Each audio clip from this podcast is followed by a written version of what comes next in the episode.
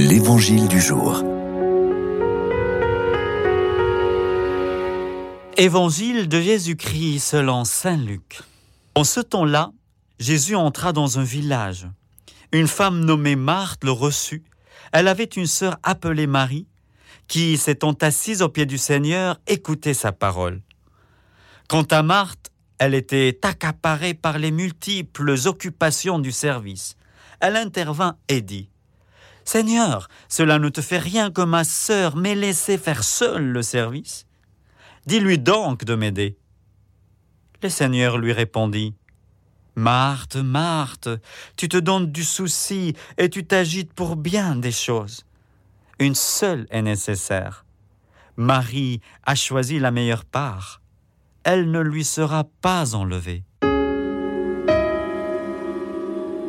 Venons d'une famille libanaise nombreuse, avec une maman qui passe des heures à la cuisine et qui ne s'installe qu'en fin des repas à table, la réflexion que Jésus fait à Marthe me semblait à première vue un peu ingrate.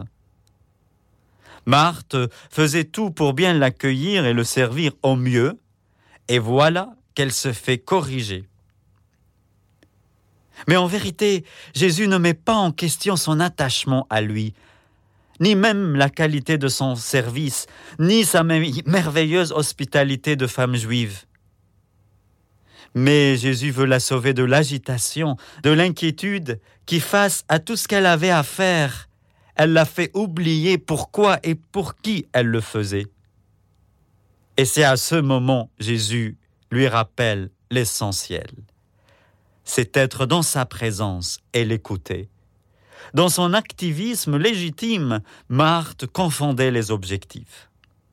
Mais nous aussi, comme Marthe, dans le cadre de nos services quotidiens et ecclésiaux, à cause de notre souci de bien faire et parfois de très bien faire, nous pouvons rater la rencontre avec Jésus. Et nous pouvons partir à la critique de tous ceux qui ne voient pas nos efforts et qui n'y participent pas. Remettre Jésus au centre apaise tout le monde.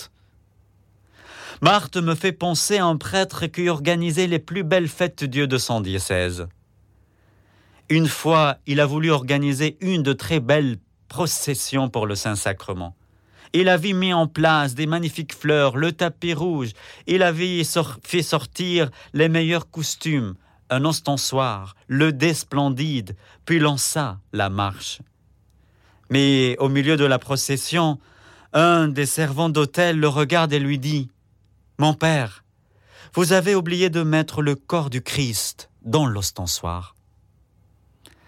Dans nos propres services, essayons de ne pas oublier celui que nous servons.